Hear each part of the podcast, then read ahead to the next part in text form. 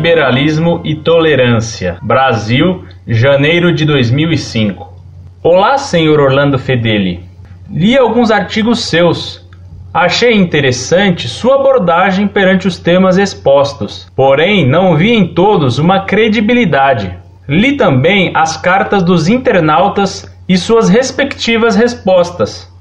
Achei lastimável tanto o comportamento de alguns deles quanto o seu próprio. Não escrevi com a intenção de rivalizar com o Senhor. Apenas, como já disse antes, achei interessante sua abordagem, mesmo não concordando com tudo que disse. Ah, sim, não sou ateu, mas também não sou católico ou sigo qualquer religião. Gosto de rock, adoro Jesus. É contraditório? Sim, mas isso não me deixa mal. Abraços. Prezado Salve Maria, muito obrigado por sua consideração por algum aspecto positivo que você encontra em meus escritos. Lamento, porém, a sua discordância noutros pontos, especialmente naquele do tom polêmico de minhas cartas, quando defendo a Igreja e a verdade contra algum erro ou ataque feito à fé. Lembro-lhe que polêmica quer dizer guerra, e na guerra, na luta, ainda que apenas de argumentos, se visa a vencer o inimigo e convencer os que assistem à batalha por vezes. E graças a Deus, isso tenho visto e alcançado inúmeras vezes em 50 anos de polêmica. Convencer e converter o inimigo. Quantos tenho levado a se tornarem católicos? Ainda na polêmica com o herege Saúl da Lagoinha, vários protestantes se tornaram católicos. E por causa da polêmica com o gnóstico Olavo de Carvalho, um bom grupo dos que o seguiam se tornou católico praticante. Deus seja louvado. Na realidade, o que faz discordar de mim é a sua posição liberal. Para o liberalismo, não existe a verdade. Cada um teria a sua verdade particular, exatamente como no manicômio. Lá, cada louco acredita no que quer, e o mundo hoje se transformou em um manicômio, onde todos dialogam, ninguém escuta e ninguém acredita em ninguém. Manicômio no qual nenhuma informação tem valor. Vive-se num relativismo total. Desde o Vaticano II fala-se continuamente em diálogo, mas não se acredita mais no verbo. E você, como muitos liberais, quereria que o manicômio do mundo fosse bem comportado, educadinho, todos tagarelando com bons modos. O reino da tolerância e da paz relativista. Ainda agora recebi uma carta de um doutor mineiro que me repreendia por minhas certezas e me criticava por meus ataques que ele qualifica de contrários ao amor, à caridade. Principalmente, ele condenava meus juízos, e condenando meus julgamentos, ele me julgava. Pobre doutor da incoerência. Me julgava, repito, sem caridade, um tolo e um insensato. Você, como ele, discorda de mim pelo tom polêmico, combativo que adoto, porque você e ele não creem que exista uma verdade objetiva. Veja que não estou escrevendo apenas a você, Aproveito sua carta e sua discordância para responder também a outros de mentalidade pacifista.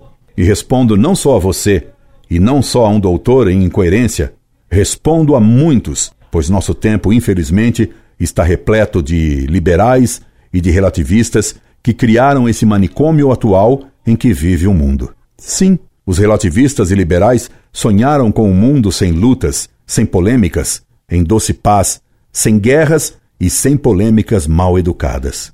Criaram o século XX, reino da tolerância, no qual houve já duas guerras mundiais. Criaram o século do amor, terceiro milênio da civilização do amor, que começou com Bin Laden. Ocorre, porém, que a verdade e a mentira estão em perpétua guerra. Ocorre que o bem detesta o mal e o mal detesta o bem. Ocorre que Cristo Deus disse que não veio trazer a paz ao mundo, mas sim a espada, a guerra. Ocorre que Deus disse que a vida do homem na terra é uma guerra.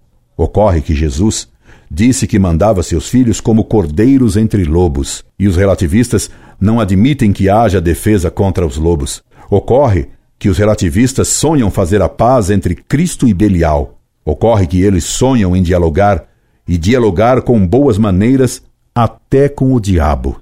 Ocorre que a paz e a educação liberal só produziram um mundo de guerras mundiais e de violência. Ocorre que a perda da fé e do senso de verdade e de virtude causaram relativismo que torna não obrigatórias não só a lei de Deus e a da Igreja, mas até mesmo as leis e regras de etiqueta. Daí a desordem generalizada de nossos dias. Ocorre que Cristo nos deu exemplo de polemista quando discutiu violentamente com os fariseus, chamando-os, justamente, de filhos do diabo, hipócritas, serpentes, raça de víboras e de sepulcros caiados. Se esses liberais educadinhos e pacifistas tivessem assistido Cristo discutindo com os fariseus, eles acusariam a Jesus de ser violento demais. Como reagiriam esses católicos de saleta, vendo Cristo de chicote na mão, batendo nos vendilhões, derrubando as suas mesas e expulsando-os aos gritos do templo? Certamente criticariam a falta de bons modos de Cristo e diriam que ele não fora bem educado. Que afinal, se ele foi crucificado, foi porque não teve a habilidade diplomática conveniente e a caridade de dialogar pacificamente com seus opositores, que ele não respeitou a opinião de Caifás e que ele, por sua violência, acabou sendo crucificado. Que se poderia esperar da pregação de Cristo se desde o começo ele declarou que o reino dos céus é dos violentos que todos os dias o arrebatam?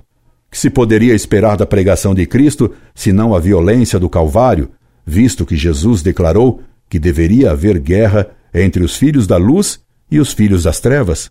Que se poderia esperar, diriam esses tolerantes e relativistas contra Jesus, de uma pregação tão radical e tão cortante, tão intolerante como a de Cristo? Meu caro, se você quer ser verdadeiramente um cristiano, só poderá sê-lo se aderir à verdade de Cristo, e essa adesão deve ser de tal porte e de tal monta que exige luta por ela, que exige, se necessário, morrer por ela. A vida católica exige defender a fé, exige vender, se preciso, o manto para comprar uma espada, como Cristo recomendou a São Pedro.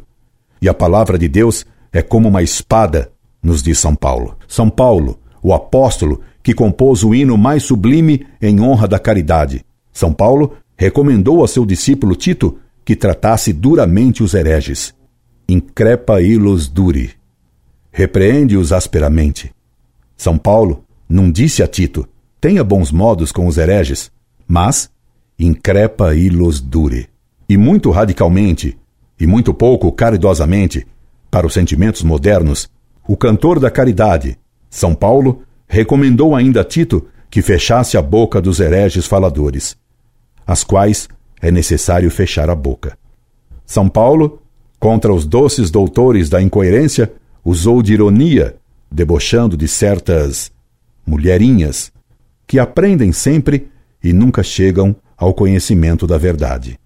Outrora, os defensores da fé eram combativos e usavam argumentos e ironia. Imitemo-los. Outrora, os santos eram normalmente mártires e confessores. Siga os seus passos sangrentos.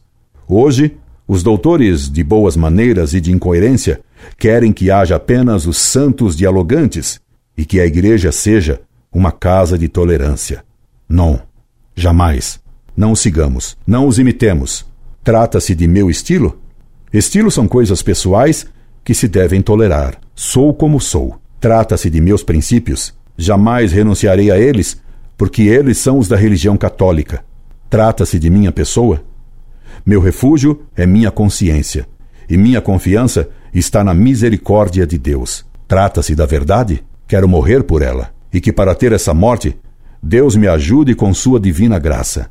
E você, meu caro, não quer jogar fora seus discos de rock, aprender a verdade católica, amá-la até a morte e me ajudar a defendê-la? Pense nisso. Rezo para isso. Por você. Incorde. Jesus Semper, Orlando Fedeli.